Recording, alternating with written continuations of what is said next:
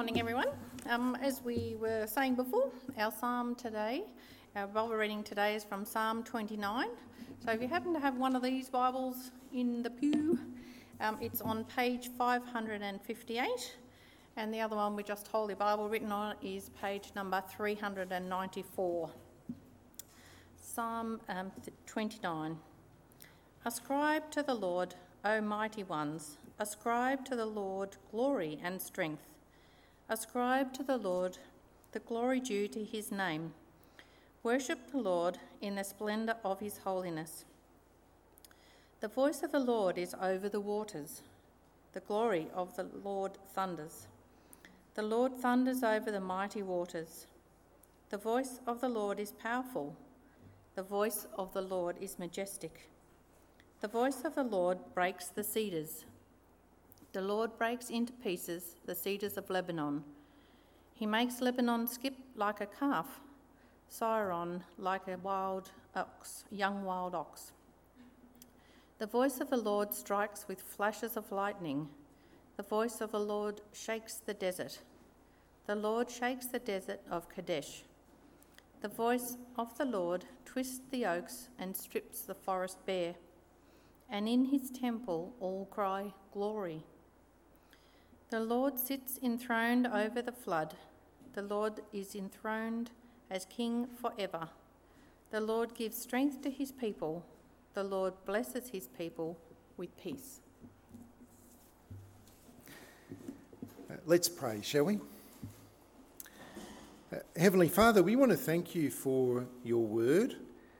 And uh, we thank you, Lord God, that you have revealed yourself and your plan to us uh, in the scriptures. We pray now that by your Spirit that you would be focusing our minds, helping us to understand more of uh, what your word says, uh, that we would be people who in our lives ascribe glory to you and give you all of the praise. And we ask these things in the precious name of Jesus. Amen. Now, Australians, we have a somewhat of a mixed relationship with nature. Uh, on the one hand, I think that we, we really love nature, don't we? Uh, even to the point of uh, uh people often worshipping nature. And in that regard, uh, not all cultures uh, in other parts of the world are, are like us.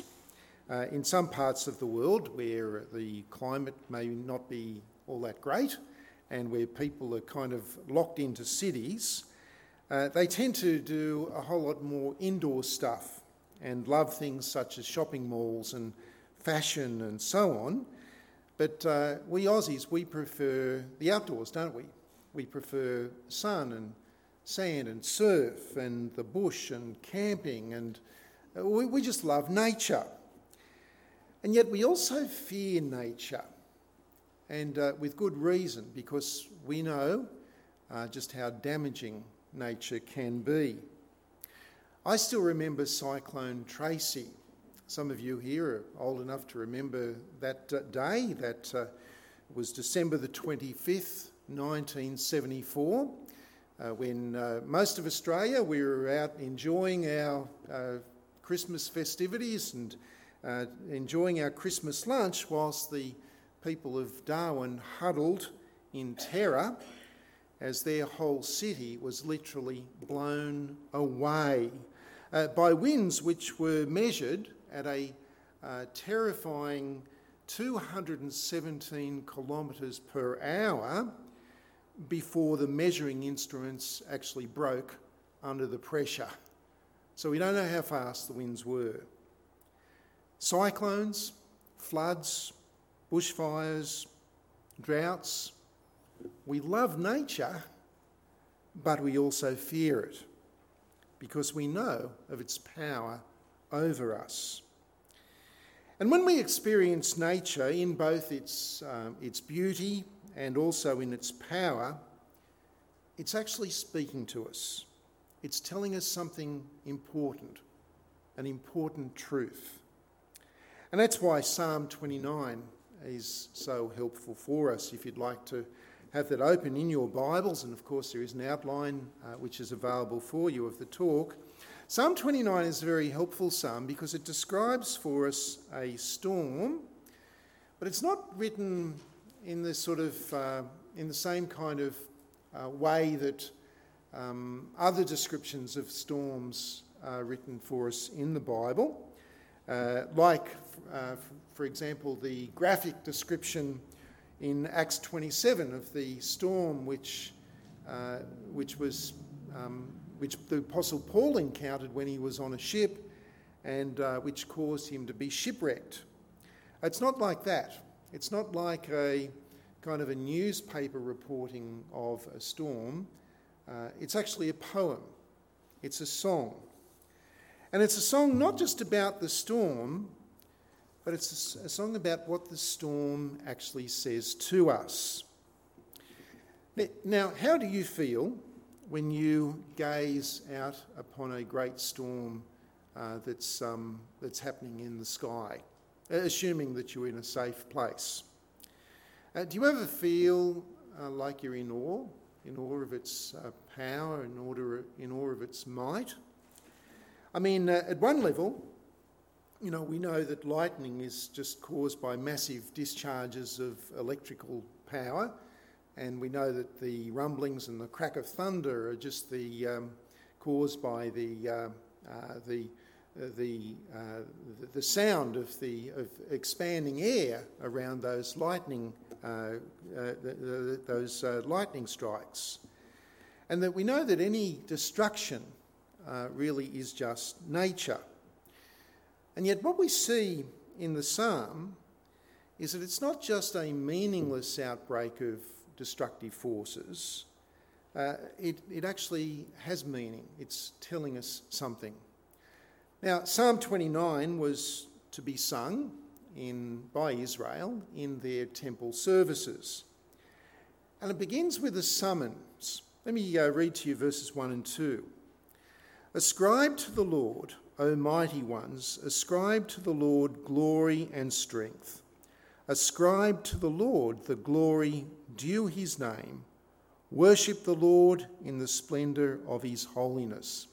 So I want you to picture this. Um, God's people are gathered together uh, in the temple, and they are calling upon the mighty ones to ascribe glory to the Lord. That is to, uh, as we saw last week, to attach the glory uh, to God. Uh, to see in the storm the power of the Lord. But who are these mighty ones? Well, here it's actually a reference to the, the heavenly beings. It's a reference to the, to the angels. It's a reference to the heavenly host as they also witness the storm. And it tells them that they should actually humbly bow down in worship of the Lord. And if that's what the angels should do, then how much more should we? Instead of saying, well, uh, you know, looking up into the sky and looking up at the storm and saying, isn't Mother Nature just fabulous? Uh, we should actually be ascribing the glory to the Lord. And so, what was this storm like? Um, well, I'm going to read to you again verses 3 through to 9, and we'll show that up on the screen as well. Uh, verses 3 to 9, uh, it says that the, the voice of the Lord is over the waters. The glory of God thunders. The Lord thunders over the mighty waters. The voice of the Lord is powerful. The voice of the Lord is majestic. The voice of the Lord breaks the cedars. The Lord breaks in pieces the cedars of Lebanon. He makes Lebanon skip like a calf and Sirion, which is part of modern day Syria, uh, like a young wild ox. The voice of the Lord strikes with flashes of lightning. The voice of the Lord shakes the desert. The Lord shakes the desert of Kadesh. The voice of the Lord twists the oaks and strips the forests bare, and in his temple all cry, Glory. Now, what is it that stands out for you in these verses? Well, for me, uh, geography is one because I don't always, I don't necessarily understand the geography of the verses. Uh, but it might help you to understand it. I know if you're like me or not, when I watch the weather reports on TV, uh, there's a lot of it that just goes over my head when they start talking about technical stuff like barometric pressure, pressure and so on. But when they put it simply and they say, well, there's this big storm that's brewing off the Queensland coast and it's going to hit land, you know, at a certain time and at a certain town, and that town's battening down the hatches, and it's, uh, it's likely to cause bad weather that's going to go as far south as the mid north coast, might even hit Port Macquarie. That's when I understand. Are you like that? Well, that's geography. Um, the, the place names here also need some explanation for us. And it's basically describing a storm which, which brews in the Mediterranean Sea, uh, north of Israel, um, off the coast of, of uh, Syria and Lebanon, and it then cuts a path down uh, through Israel uh, and uh, as far south as the desert of Kadesh, which is south of Israel. So that's the geography, friends. But the other standout issue in these verses is the voice of the Lord. That everything which the storm does is described as originating from, as actually being caused by the word of the Lord. It's what the voice of the Lord does. It thunders over the mighty waters. It strikes with flashes of lightning, it shakes the desert, and so on. Now, in our pagan Australian culture, um, people think of stormy weather as just a matter of, uh, of luck, don't they? You know, if you're a farmer needing rain, then it's good luck. If you're if you've had a tree fall on your house, well, that's bad luck. However, in the ancient world of Psalm 29, the, um, the other peoples who lived around Israel, the, uh, the pagan Canaanites, they believed that weather was controlled by a false god um, by the name of Baal. It was Baal who created storms, it was Baal who was the cause of thunder and lightning. In fact, archaeologists have discovered um, stone carvings uh, with pictures of Baal, where Baal is portrayed as uh, holding a, um, a lightning rod as a weapon in his hands, just ready to throw it out onto anyone who he's not happy with. And in some of the Canaanite texts, the voice of Baal is described as being thunder. And so, to that, uh, this psalm is saying, uh, well, no, it's not true. That, you know, he's a false God. And behind the storm is actually the voice of Yahweh, uh, the Lord, the God of Israel, uh, who we know only has to speak in order for things to happen. How did God create the world? Well, in Genesis chapter 1, it keeps, keeps on saying, and God said, and God said, and God said, and it happened. That is, God only had to speak, and uh, great um, things were created the sun and the moon, the stars, the, the earth. Every time that God spoke, something big happened. God only had to say the word, the word, and the whole world came into existence. You know why God's word is powerful? Because God is powerful, because God has authority. How did Jesus heal the sick? How did he um, raise the dead? How did he calm even a storm? He spoke, didn't he? He only had to speak, and by the power of his word, these things happened. That was enough. In Psalm 29, God's voice demonstrates his power as the storm rips through the land. And if you have a look in verse 6, for example, uh, the voice of the Lord, it, it makes Lebanon and Sirion skip like young animals. And the voice of the Lord breaks uh, huge cedar trees into pieces. Now, this is important because in the ancient world, these were actually the symbols of strength and stability. Uh, the mountainous regions of Lebanon and, and Sirion, strength and stability. The magnificent hardwood cedar trees of Lebanon, strength and security.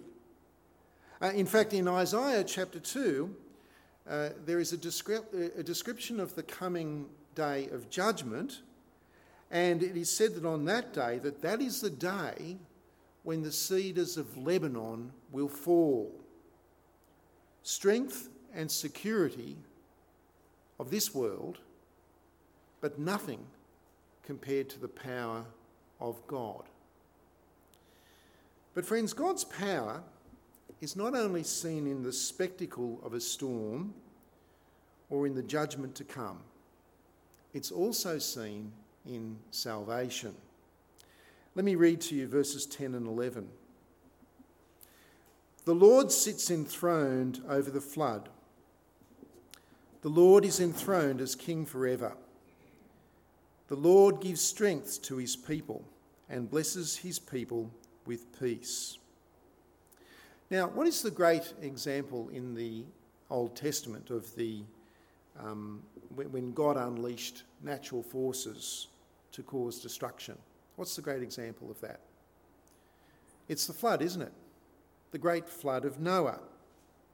And so, what we see here is that the word flood in verse 10, uh, the Hebrew word, is only ever used elsewhere in the Bible in reference to the flood of Noah.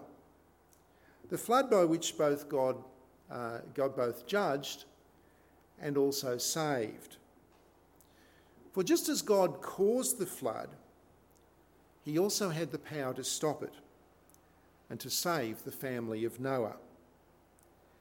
And just as God was enthroned over the flood of Noah's day, so too he was enthroned over the storm of Psalm 29, and so too is he enthroned over our world today.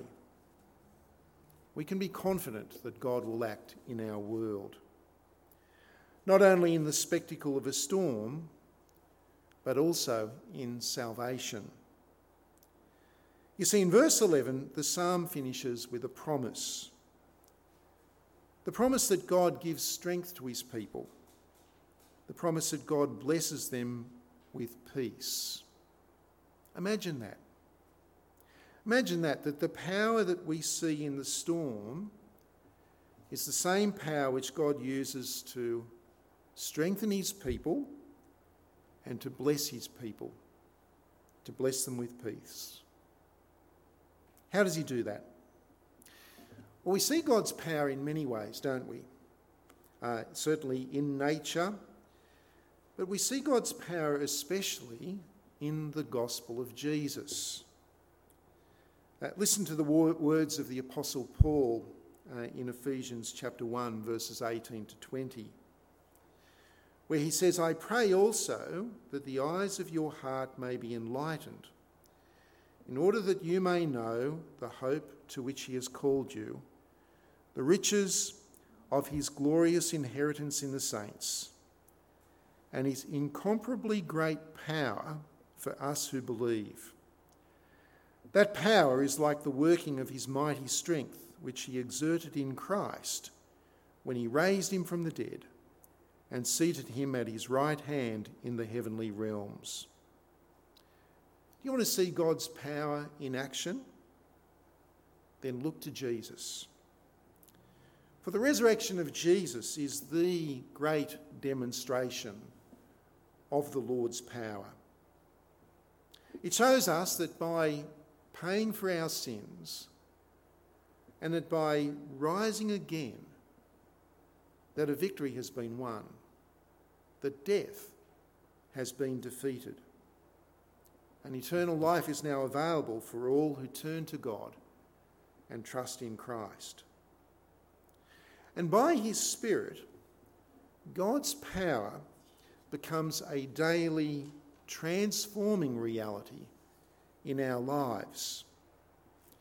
Uh, we see that in Paul's prayer for the Christians in, Coloss- in, in Colossians chapter 1, verses 10 to 14, where Paul asks God to strengthen the Colossians by his glorious might so that they would endure, so that they would endure as Christians patiently, joyfully, and thankfully.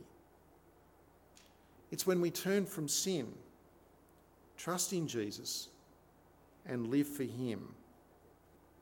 That's God's power. And I wonder, is that how you think of God's power uh, in your life? When, as a Christian, you grow more patient, you grow more loving, you grow more godly because of God at work in you. Psalm 29 finishes with that wonderful promise that by his power, God strengthens us and gives us peace. How does he do that? Through Jesus. Now, this time last year, we were all thinking about the power of nature, weren't we? Uh, with uh, fires that were um, sweeping across our land, uh, they burning through about uh, an estimated 18 million hectares of bush, and uh, smoke from the Australian fires um, blowing all the way across the Pacific uh, Ocean so that people in South America were having trouble breathing. How about that?